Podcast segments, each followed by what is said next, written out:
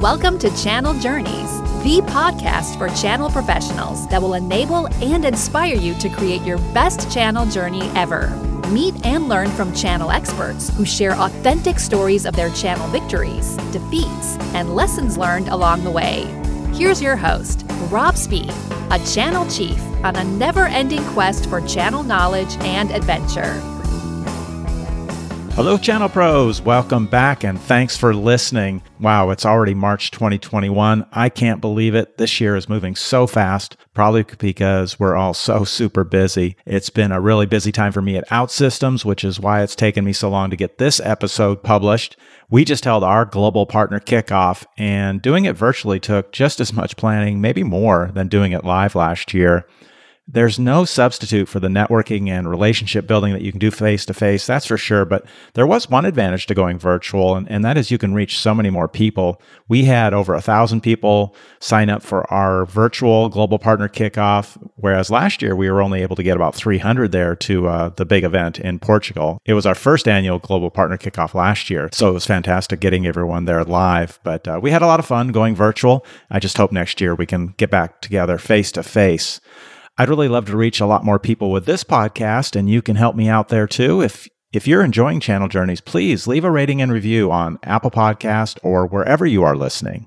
All right, well, today's guest, he hardly needs an introduction. He's been a voice in the channel for many years, sharing his analysis, channel reports, his points of view through his channel consulting company, the 2112 Group, which he recently rebranded under the name Channelnomics, and that had been the publishing arm of his business. Larry is often the contrarian in the room. He helps us look at the channel business through a different lens many times. And today we chat about the new normal, what's changed. And as Larry puts it, we're never going to actually reach the new normal. A very fascinating conversation. Uh, I think you're going to enjoy it. All right. Are you ready to talk Channelnomics? Let's go. Hey, Larry Walsh, good afternoon. Welcome to the Channel's Journey podcast. Finally uh, getting you on the show. Great to have you. Great to be here, Rob. Thank you very much. And I always ask, where are you hunker down? Where's your COVID bunker? You know, in my mind, it changes from day to day, but you know, physically, it's consistently here in Long Island, New York. Okay, good. Yeah, I kind of that way too. It could be the Caribbean. It could be in the mountains. That's a good way to put it. yeah, I know. You know, I you know, I've you know, the other morning I was running along the Thames in in London, and I was like going, "Wow, I remember going into that pub." And uh, yeah, it's amazing where your where YouTube and elliptical machine can take you. It's kind of like the movie Inception. Yes. yeah, we, we can we can recreate anything. Well, there are so many different things we could talk about in the channel, and and what I always enjoy hearing from you is you you often are the contrarian. You have a, a different view, and you're also much more of a, a long term strategist and long term thinker of of what's taking place in the channel, and and pushing people to to move forward. So you and I chatted a little bit about this and what's coming and and maybe not just for 21, maybe what's coming beyond that and trends that you've been seeing and things that channel folks really need to start thinking about. So, I guess that's as close as I'm going to come to framing our conversation today as we start diving into what you and I chatted about yesterday. Well, thanks and I thought we agreed you were going to give me easy questions. you know, when I first when I first started the podcast, this is funny, Larry. I asked some easy questions that night, and uh, I was like, "Hey, what's your favorite food?" And then this guy got really mad at me for asking such a stupid question. Yeah, you know what? Sometimes you just, you know, I, have done this with people on stage. I'm like, so if, if you were a tree, you know, it's a Barbara Walters question, right? You know, if you were a tree, what color would you be? Like, eh. you know, your let's not call it a question. Let's just call this a topic because topic, it, exactly. Yeah, yeah. I mean, look, it's a really interesting topic. You know, we we just released our annual channel chief outlook report and its complementary uh, channel forecast report, which is the partner perspective of what's going to happen this year. We could we in the data we saw the scars of 2020. There's a lot of of wounds and battle scars and I guess you know you know crushed dreams is that more in the partner community or the vendor community or both? You know, it's it's got it. That's really interesting. The partners, you could see the impact of the pandemic on the partners. Uh, there's a lot of disruptions to their cash flow, a lot of disruptions to their overall performance and health. The vendor side of the equation, if you look at it from a year to year lens, nothing changed. There were some telltale signs in it that said, yeah, we, we felt the pandemic. The number of active partners that they had were down. The number of partner led sales or the partner lift rate was down. But, you know, for the most part, they've, the vendors recovered and a lot of that has to do with the ongoing trends that we're seeing in the market. The people, you know, want to want to describe 2020 as a crash event. That there was, you know, an, an asteroid hit and a lot of things went away. That's really not the case. This is a long ball game. We've been playing this this services and cloud transition game for 10, 12 years now. I mean, since the last recession of 2008. I, I remember it vividly. In 2007, people were like going, ah, cloud, eh, it's a curiosity. I guess we'll do, we'll put a couple of workloads in there, but yeah, it's no big deal. And then financial markets crashed and all of a sudden nobody had budget, nobody could finance things. And, you know, now we had to like, you know, amortize our expenses. Well, where do we go? I guess we go to this thing called cloud. Wait, we can get cloud from Amazon as well as books. That's pretty incredible. Yeah. but it was a long slog. I, you know, think about this. What we consider to be what Microsoft now calls 365, M365, Office 365, what you know, it's hard to keep up with their nomenclature. That actually started in 2007. It didn't get traction in a meaningful way until 2013. Yeah. Now it, I think it's this year, next year. Uh, you have to go back and look, but I mean, you're not even going to be able to buy a license, if a physical license or shrink wrap license for it anymore. You're going to have to buy into some level of, of subscription. So this trend towards services and what people call digital transformation has been going on for a while. And in fact, I would even say that you know, we have a philosophical argument on my team about okay, is it digital transformation or is it digitalization of resources? Because digital transformation is doing things differently with with digital assets. Digitalization being the okay, we're going to do the same things. The only difference is we're going to be doing them with these tools. Yeah. And we're more in a point of digitalization. We really haven't even started the transformation yet. And that's the next iteration, the next evolution that's going to be coming over the next few years and we see a lot of things changing in the channel a lot of, of a lot of value propositions changing a lot of actors changing and um, it's you know for some it's kind of scary. For others it's exhilarating. And but you know the one thing that you know i look at and say is that it requires a lot of inspection a lot of thinking and, and planning. It requires you there is no annual plan. There's no apos coming out on coming around to to define what's going to happen the next year, we have to be thinking in three and five year increments, which is really kind of you know again it's a it's a little unnerving to an industry where you have CIOs that have uh, you know that have um, lifespans of 24 18 to 24 months where you have channel chiefs that are changing jobs every you know 24 to 36 months you know and and I hear this all the time from channel chiefs. Like going, "Oh yeah, I came, I did my thing. Now I'm leaving. I'm going to go do it again somewhere else." That pace of moving around is more disruptive than ever before. The the vendors themselves they need a stable, consistent direction over a long period to get to this next level. Larry, how how can companies be thinking in these three to five year horizons when it seems like there's so much disruption and chaos and things seem to be changing so quickly? You know, yeah, you know, I think it was, you know, to paraphrase George Patton, you know, a good plan vigorously executed is better than a perfect plan later. Mm-hmm. It's really about translation of vision and accepting that it can't all happen at once. Companies that we're working with uh, recognize this is that they know that there's a future state that they're trying to get to, but they've they also know that they can't get there all at once. And so we have to think about this and say, okay, our five year vision will be this. And we are going to drive towards that. And so in the first year, we're going to do this piece. In the second year, we'll do this next piece. And in the third year, we'll do this piece, but always constantly driving towards that future state.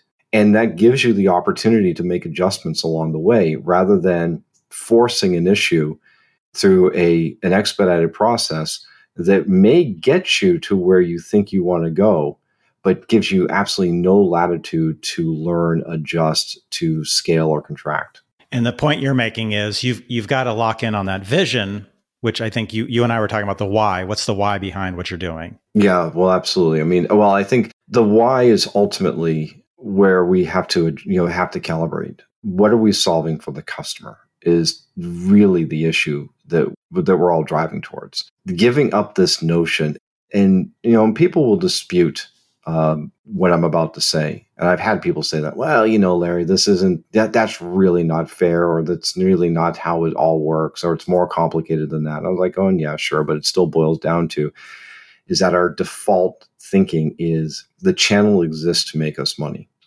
And while that is true, we really need to think about well, what is it that we want the channel to do? Because it's actually the customer that makes us money, not the channel. Mm-hmm. And so, if we're trying to solve for the customer, then we have to t- we have to pause and say, okay, if we're going to work with partners to solve for the customer, to service the customer, to support the customer, to engage with the customer, then we also have to say, okay, what is the role the partner plays in that relationship? And it can be a small role or it can be an expansive role. It doesn't matter, but we have to define that. Uh, the expression when when you're a hammer, everything's a nail. Still, I've heard that for all my life, and I still don't fully understand that because it's like going, okay, wouldn't you pick up another tool if you needed it? and really, that's what we have to learn as a seg as as the channel segment within our industry is that you know what, just because you're holding a hammer doesn't mean you have to swing it.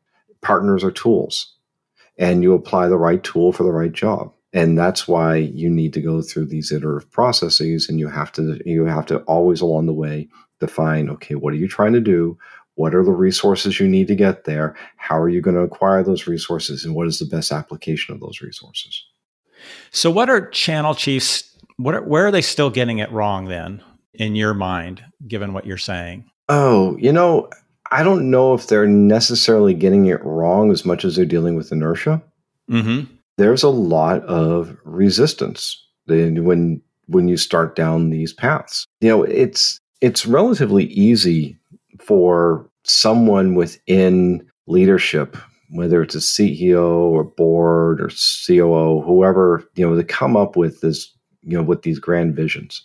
It's another thing to actually implement them and getting the teams to buy in and getting them to comply and support, and particularly in larger organizations. And so, a lot of what I describe the job of a channel chief is the general having to fight a war on two fronts. They have to solve for their management or defend against their management or sell their management, you know, insert whatever, you know, whatever action you want to put there. Or, you know, on the other side, they have to face their partners and do the same thing with them. They have to sell the partners, they have to control the partners, they have to troubleshoot the partners, and they are constantly torn between those two extremes. Mm-hmm.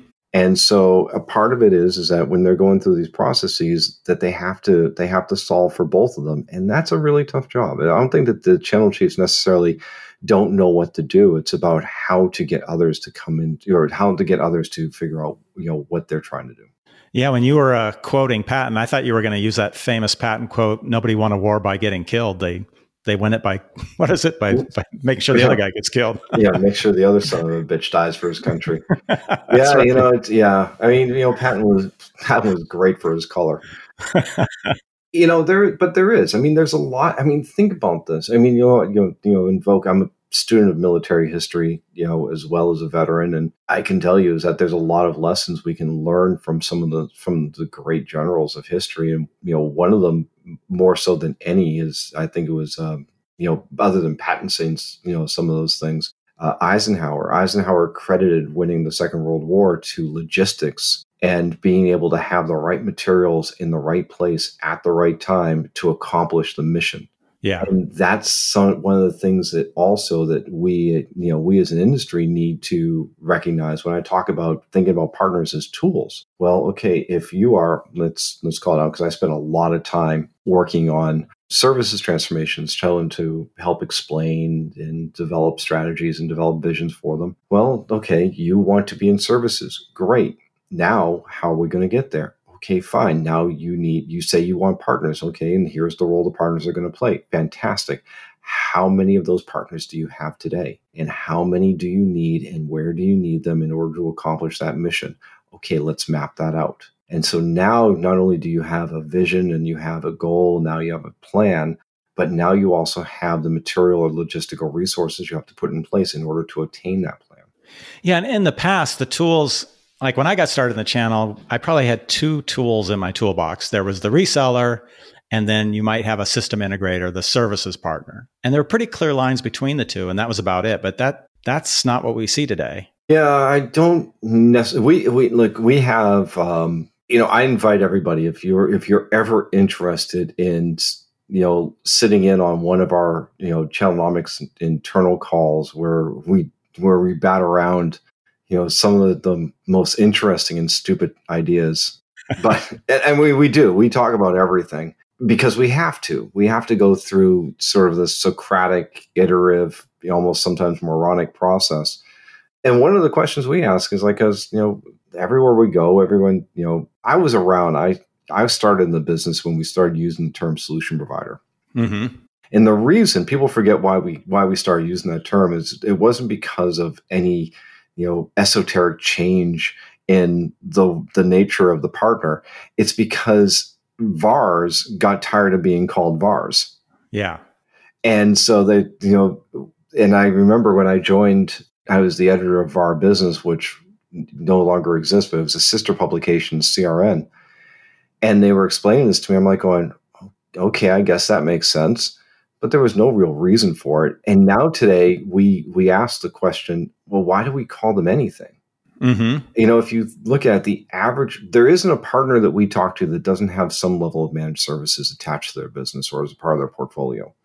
There isn't a partner that we don't talk to that doesn't have a professional services component every partner is is deriving some level of of revenue from cloud and managed services. I mean, this year uh, our new report says 33% of the average partner's revenue come from managed services. I, we believe it's a momentary blip, a, a, momentary downturn in that level of revenue because it's been pretty steady around 40% for the past few years. Mm-hmm. Mostly due to the surge of hardware demand last year because of work from home. But truth is that these guys are all blended. I yeah. Mean, even the GSIs, you know, we talk about GSIs as being special. Well, they're special because of their size. They're special because of their customers. Capabilities wise, hell, GSIs are subcontracting to other partners. Yeah, they are. Yeah. They're, so it's like they're a bigger version of the smaller partner. I mean, basically, basically. So it's like whenever we come up and we start talking about, well, what do we call these guys? I'm like going, Bob? I don't know. I mean, it's, it's, we can make something up. Yeah, we, we struggle with that. We've just went through it and we were calling GSIs GSIs and we called MSPs MSPs and even that wasn't really accurate. So now we call them we have global partners and regional partners, but many of our regional partners are operating globally. So it's even that doesn't totally apply. Yeah, no, there's um we did a last year we did a ton of research on referral in influencers. Mm-hmm. It's really interesting to look at. But we get posed the question all the time. It's like, okay, well, we got to figure out a better way of engaging with GSIs. And we looked and we said, okay, it's basically an influencer program. Let's just treat it like that not as simple in execution, but right. there's a lot of things you can do with it. And when you start, you know, stop thinking about, well, we got to do this, we got to do that. Oh, look, one of the things we tell tell our the, the companies we work with, you know, because everyone is striving towards they want to, you know, simplicity or ease of doing business. We're stopping to use the term ease of doing business because the opposite of it is difficult to do business and how mm-hmm. you, you know, so we describe it as levels of friction. Yeah. So you know, yeah, it's, it's great to take friction out of a system, but no system is with no system is, is is without friction. So we look at this and say, we tell our the companies we work with is like, you can be as complex as you want to be. You know, we can make things you know inordinately complex, or we can make them simple. It doesn't matter so long as they read simple, and the partner has a simple experience with whatever you're putting in front of them. That's what the measure is. So behind the scenes, you might have some super complex systems running things and analyzing things, but it's got to appear simple and frictionless or have a little friction with the partners. Complete Wizard of Oz. Yeah, exactly. Yeah. Yeah. Yeah. Yeah. I remember working with CDW and they expressed it in calories. They wanted low calorie vendors where they didn't consume a lot of calories to engage with them. And the same that same concept of friction. That's really interesting. CDW saying they want low calorie vendors when they want high calorie incentives to perform the same thing. Right, I'm, gonna to, I'm gonna have to, I'm really gonna have to, you know, I'm gonna put some thought into that. I wish I had remembered. I should have thought of that at the negotiating table. Hey, wait a second. you want me, low calories from me, but I've got to pay high calories to participate. yeah, yeah. yeah I'll, I'll, send you a bill for that one. Yeah, so. that's that. That was worth it. That was pretty funny. so, are there things that that uh, vendors c- can do to lower that friction? What are some of the big friction points that you're seeing today? You know, I think you know part of it is it comes down to a level of transparency and then systems. Mm-hmm.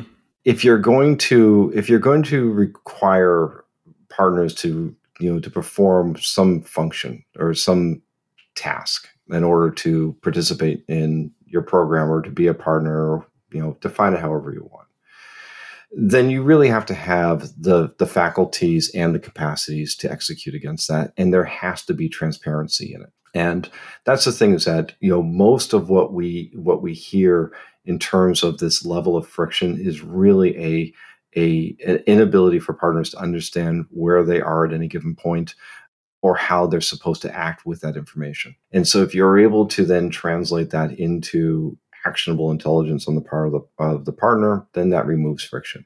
If you make clean and seamless systems, then that removes part of the friction. You know, we hear, you know, uh, you know, at some some point somebody decides that they're going to go out and buy, you know, some ERP and apply it to, you know, their channel processes, and they're like, going, oh, this is going to give us all this great efficiencies and benefits. The the application of it, the the execution of it, never turns out that way, and that's what you have to safeguard. If, mm-hmm. if you don't need it, don't do it. Yeah, and that's why I mean we and we say look for the bottlenecks. Just figure out what it is. If you don't if if you don't need it, don't do it. Yeah, just because you can doesn't mean you should, right? Yeah, I mean, look, you know, there's we get asked questions all the time um, in our in the research we do you know, and you know, we do a lot of bespoke research on behalf of vendors, and you know, they'll come along and they'll say, "Oh, we'll say, okay, well, we're going to ask these questions." I said, "Oh, great! Can you ask this question too?" I'm like, "We can, but, but why?" And they're like, "Well, we're really interested in knowing what they think about this." I'm like, "Okay, does it have any material impact on your world?"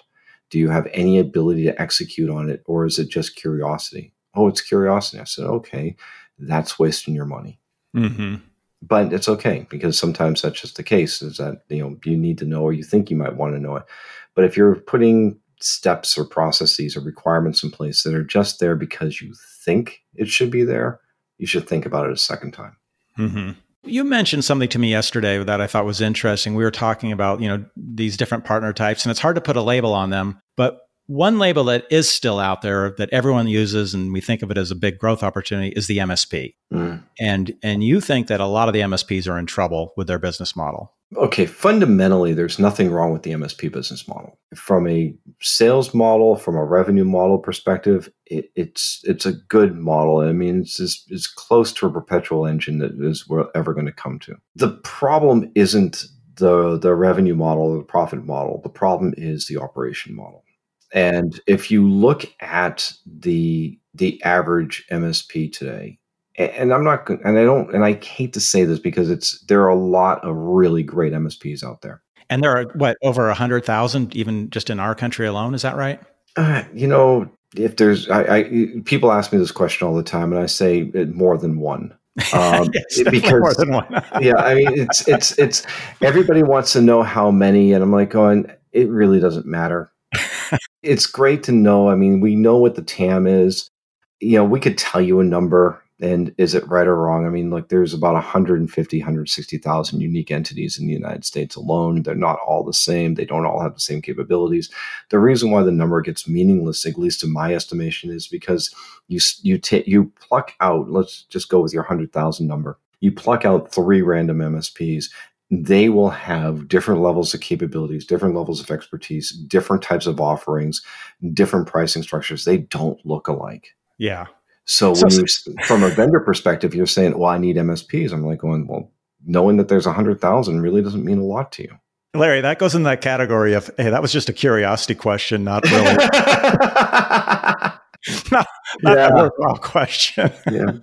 Back to your original question, though, is that the reason why I, you know, I think, and this is an evolving point of view, but this distributed model of selling to MSPs and expecting them to maintain high levels of service in change management doesn't really get there.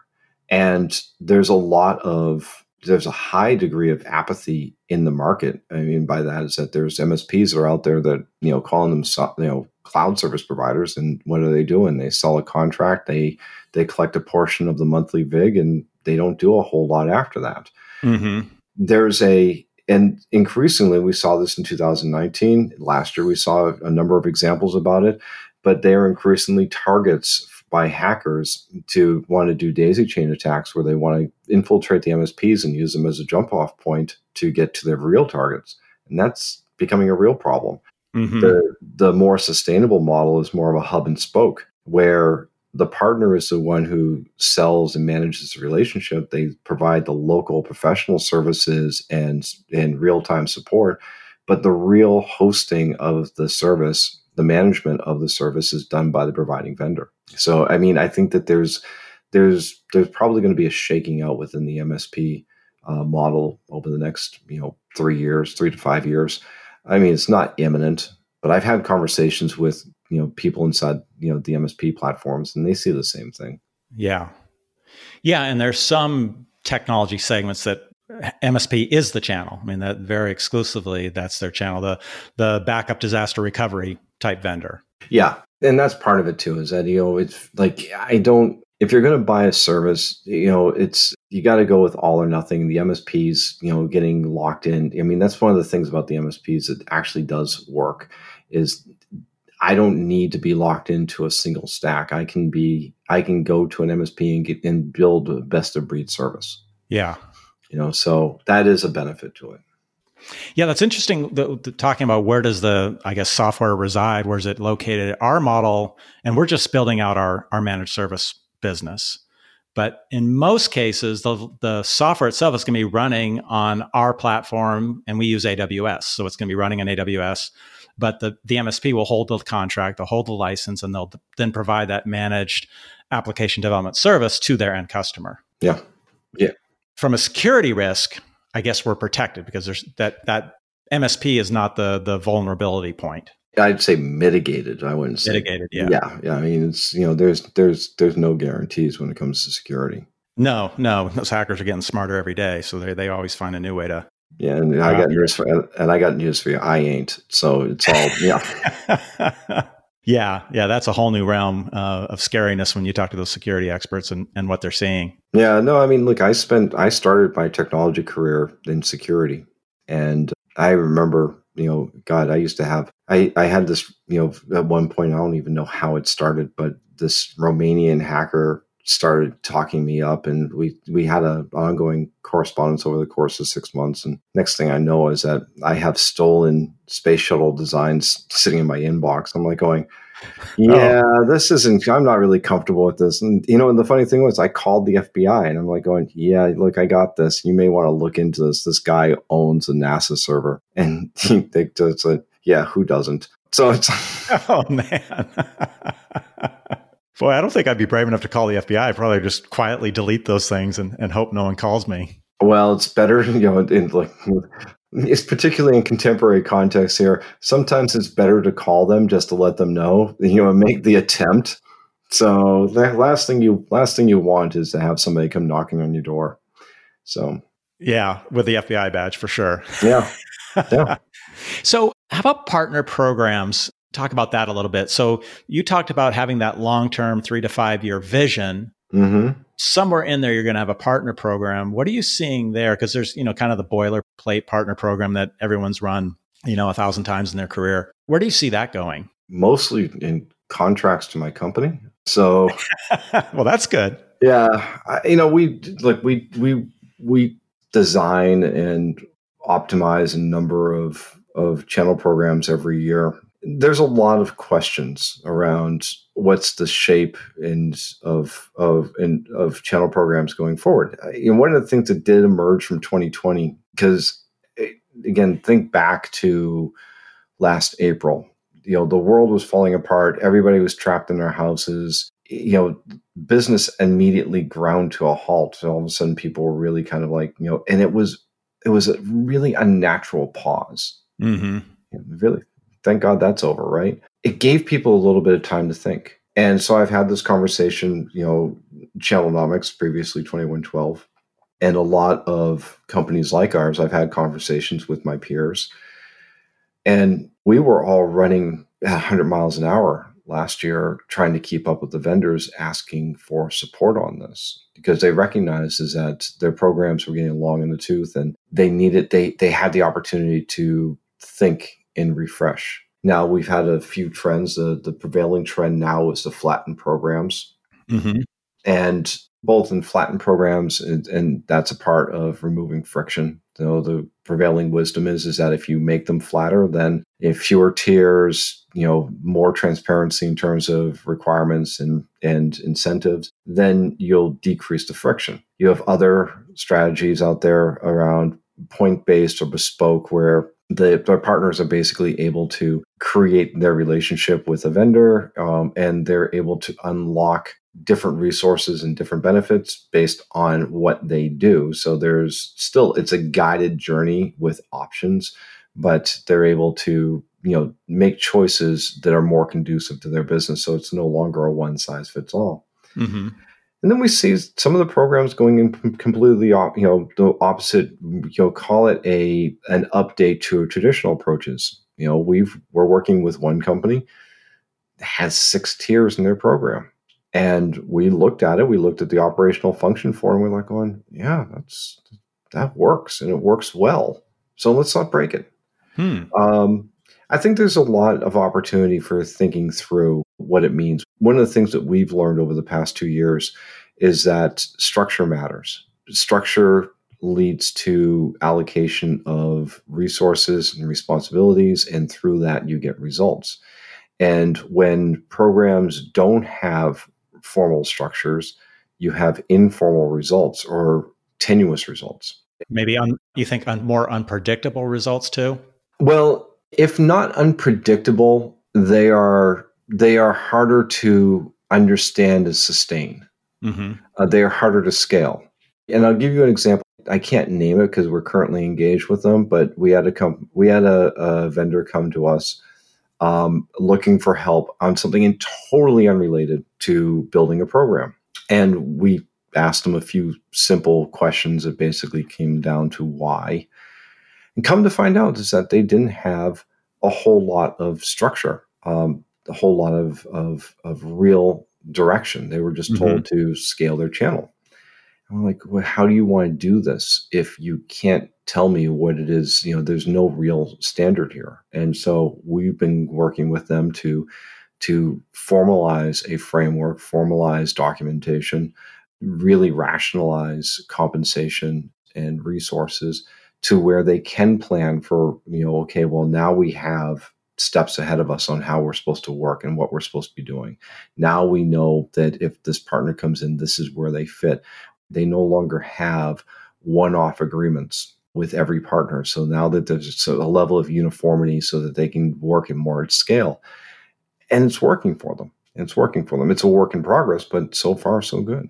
Yeah. And it's got to be so much more efficient too than trying to do all those one offs. Well, it is. I mean, it, it really, you know, it's it, everybody wants to apply, you know, labels to things like this, you know. So call it let's say this is just an extension of of of RACI methodology mm-hmm. and sure that could be it that's enough. You need to be able to delineate roles and responsibilities. And through that, you're able to get the results you're looking for. Not only that, but you're also able to say, well, here's my capacities, and this is where I need to scale, or this is where I need to contract.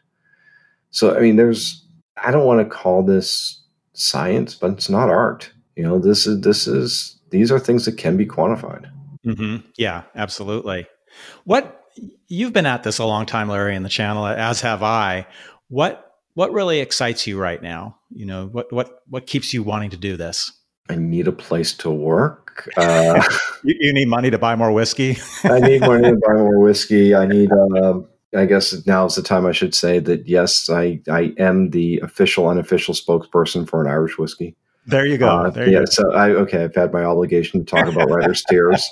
You know, I think really, the, and I don't know really where where this comes from. To be honest with you, uh, there's a lot of change in the air. Even though I can say over the past two decades that I've I've been in the channel, I can tell you all the things that are different from then to now. I can tell you all the things that are the same too. And mm-hmm. the things that are the same still outnumber, outweigh the things that are different. I, some some people might look at that and say, "Well, God, that's kind of boring." It's really not though, because we get to, you know, I, you know, my team and I, we get up every day and you know we put on our combat boots and we go out there and we slog through data and we slog through you know different you know plans and strategies and ideas and you know and it's kind of it's it's it, every day is like a puzzle and we're able to to you know arrange and rearrange that puzzle every day depending on where we're looking. And it's that's a lot of fun to us. Yeah. It's a lot of fun to me. Yeah i agree. I agree. I think you know, the thing that attracted me to to the channel was you know the opportunity to build relationships and help partners build their business but as you move up and get into more of the, the leadership role and you have a chance to work more on the puzzle that is that's a lot of fun. And the, the pieces change a little bit and we're dealing with new challenges. Um, yeah that, that i think that's what's the most fun for me now in, in my current level or position. I mean i i jokingly say sometimes like i said i i started Channelnomics almost 11 years ago now. And I jokingly say I did it because I ran out of places to work. And you know, and I look around. I was like, I don't want to do anything different. I just want to, you know, I just want to make sure keep a roof over my head and a BMW in the driveway, and I'm happy. Such simple requirements. Yeah, you know what? I didn't even bring up my boat. you know, and, and no, truth is though is that you know honestly, and I and I I used to I used to get in trouble for saying this, but I absolutely mean this. If I was Bruce Wayne, I'd do this for free. You know, and I, and I because I do, I love this. I mean, if I if I didn't have to make money at this, I would. I wouldn't. I would. Yeah, just, I, that's how much I really enjoy doing what I do. Yeah, that's a good litmus test of of are you doing something you really enjoy. Yep. Yeah, absolutely. I'm curious. Going back, Larry, I, I, one, I didn't realize that you were a veteran, that you were in the military, and I did see that you had a degree in, I think, political science and journalism. Mm-hmm. I expect at that time you had no idea where your career was taking you or to take you down into this channel path? Oh, God, no. Yeah, so I was supposed to be a lifer. I had actually signed up as a career soldier, and I would have, you know, God, at my age now, I can't even imagine, but I figured I was probably going to retire from the Army as a lieutenant colonel. That was kind of my career trajectory that I was on. Was that something instilled in your family? Did you have a dad, grandparents, granddad in, in the services, or where did that come from? Yeah, I guess it's you could say it's a family tradition. My my grandfather was drafted in the Second World War. He was at Normandy. My father served in the Air Force in the fifties. And this mostly I you know, I joined the army just because two reasons. I, I joined the army because I, I wanted to see the world and I and I couldn't afford school. So I figured, okay, well, here's two ways I can I can do this, and so that's what I did. And then first, I I just did it. I signed up for four years, but I didn't expect to do anything more than my four and get out. And then I signed up to become. The army offered me a commission, and then I agreed to it. I I signed up for a program where they're going to send me to school and to become a think they wanted me to become a mechanical engineer. There was a there was a lot, you know, a lot of military officers are have engineering backgrounds. Their undergrads are in engineering, and then they go on to do MBAs and and other types of uh, of study for their masters. But I had to I had to abandon that for uh, I had to. My mother was terminally ill with cancer, and so I had to leave the military to take care of her. And then once I got out, I'm like going, well, kind of don't want to go back into that. And so I got out, got my degree in poli sci journalism. I started my career as a newspaper reporter. Did that for ten years. Did a newspaper reporter. Yeah, yeah. Which newspaper? I started. My first job was at the Boston Globe. Okay. I worked on the city desk as an editorial assistant and did some, you know, writing there. And then I worked. Uh, one of you know one of my career highlights is I worked at the um, Salem Evening News in Massachusetts, and when the the tricentennial of the Salem witch trials was happening, I was working there, so I, I was the the lead reporter on all the the tricentennial celebrations, and like I got to write about all the witches and all the lore around Salem and all that crazy stuff. And oh, fantastic! Yeah, I had a for different reasons. I did my my newspaper career didn't go where I where I wanted it to, mostly because I just couldn't leave the Boston area, and it's back then it was a journeyman position. You had to crisscross the country a few times to make it back into the Boston Globe or back mm-hmm. in, into the New York Times or whatnot. Yeah, and I couldn't, you know, for different reasons, I couldn't do that, and so I ended up in I ended up at a secure a magazine called Information Security, and that got me into the tech field and that was that's just all she wrote. It was it was yeah. uh, channels from there on out. Yeah, yeah, it really was. In fact, I left there. I was, you know, you know, this is just the irony of my career is that every time I left a magazine, it disappeared. And I'm not sure if it's because it fell apart because I wasn't there or because it was already on its legs. I mean, but yeah, that, that magazine's gone. And I left it. It was still going, it was still humming along when I left, but I left it because I'm like going, you know what? They're going to solve this security thing eventually. And I'm going to have to figure out something else to do. So I saw this channel opportunity and I'm like, well, that touches all the technology. Let's just go there. Yeah. And I honestly, I didn't I didn't think of it. To me, it was just a stop on my, you know, it was just the next stop for a couple of years on my on on my career journey, and then I figured I'd move on to something else. well, I'm glad you did, Larry. You you've been a, a, really fun voice in the channel. I know for me, you know, forcing me to think about different things and look at things differently. So so thank you, thank you for your yeah. service in the army, and thank you for your service in the channel. Well, well, thank you. I, I have I have more battle scars from the channel than I do the army. I mean, I, I look, I make I make no bones. Look, I was a cold warrior. I wasn't a real warrior. I defended democracy one bar stool at a time. So you know, I, I appreciate people saying that. You know, you know, I I left a trail of of empty glasses across Germany. But yeah. Well, you know why I say it, Larry, is because you don't know that when you sign up, you don't know if it's going to be bar stools or or you know bunkers. You mm. just you never know what's going to happen. And I I got approached. My dad was in the Navy and became a pilot. That became his career. And uh, I was approached by the Navy when I was in school. They wanted me to go into the the nuclear sub program, mm-hmm. and I didn't. I I I don't for whatever reason. But looking back, I kind of wish I had done it. I, I, wish I had put in some time in the service. I think there's so much that you can can get out of it, and I just wish that I'd taken that time to serve my country. Yeah, you know what? It's not for everybody. You know, hey, look, it's a, it's really an interesting parallel, right? Military is not for everyone. The channel's not for everyone. I mean, you really have to want to do it in order for it to be good. And I think that that's one of the things, though, for you know, to bring it back to to us, know, where we are today. I hear this all the time. People talk about, you know, how do we develop more, you know, young people in the channel, and you know, how do we get them excited about what we do? And I was like, you know, it's kind of like the channel is like one of those, you know, those careers that our guidance counselors never told us about. For sure. You know, and when I sit here and I explain to people, I go, you know, you know, last year during the pandemic, everybody's freaking out over there being no toilet paper. I'm like, you realize you don't buy toilet paper from Charmin. You buy it from Albertsons or Giant or Kroger's or whoever you get it from. That's the channel. Yeah. And when you start thinking about the channel as being the logistics of getting something from point A to point B and all those dots in between. That's what we do. I mean, and it's you know, and, and whenever I hear somebody say middleman, I'm like going, "Oh, you have no idea what you're talking about." Yeah, yeah. Well, I, I don't know if anyone in my family to this day knows really what I do, but I'll remember the toilet paper analogy. What a great way to wrap up the channel. Just just yeah. think about toilet paper distribution. You know, Rob, I'm just going to say I didn't say wrap up the channel in toilet paper. You did. All right. Well, that's a wrap. Larry, thanks again. This has been a fun conversation. Really enjoyed it. And uh, I wish you all the best this year with Channelnomics. Oh, you've got a, a podcast, a new podcast coming out, right? Yeah, actually, it's out now. It's called Changing Channels with Larry Walsh, and yeah, it's it's a replacement. You know, since we did the name change at the beginning of the year, so twenty one twelve's gone away. We've retired those numbers, lifted the jersey up to the top of the rafters. but yeah, we rebranded the podcast and changed things up a little bit. So that's out. Look for it on YouTube and Spotify and you know everywhere else you get your podcast. That's awesome. I love that title, Changing Channels. Yeah, yeah. I wish I could think about my you know my team came up with. It. I'm like going, yeah, sure, let's go with it. So. that's a great name. All right, Larry, you have a good one. Thanks again. Thanks, Rob.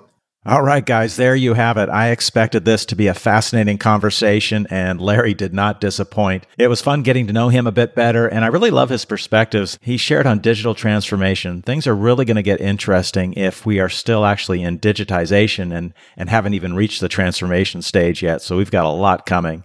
You'll find all the show notes from today's episodes, and I'll have a link to Larry's brand new podcast, Changing Channels, there. You can find it at www.channeljourneys.com backslash CJ66. While you're there, be sure to subscribe. And next episode, we're going to change course a bit and talk a bit more about the human side of the new normal, what we need to be doing to take care of ourselves and our teams. That's going to be a really interesting conversation. Hope to see you there. Until then, have an awesome channel journey. Thanks for listening to Channel Journeys. For show notes and other Channel Journey podcasts, visit channeljourneys.com. If you liked today's show, please forward it to your channel friends. And be sure to tune in for Rob's next channel adventure.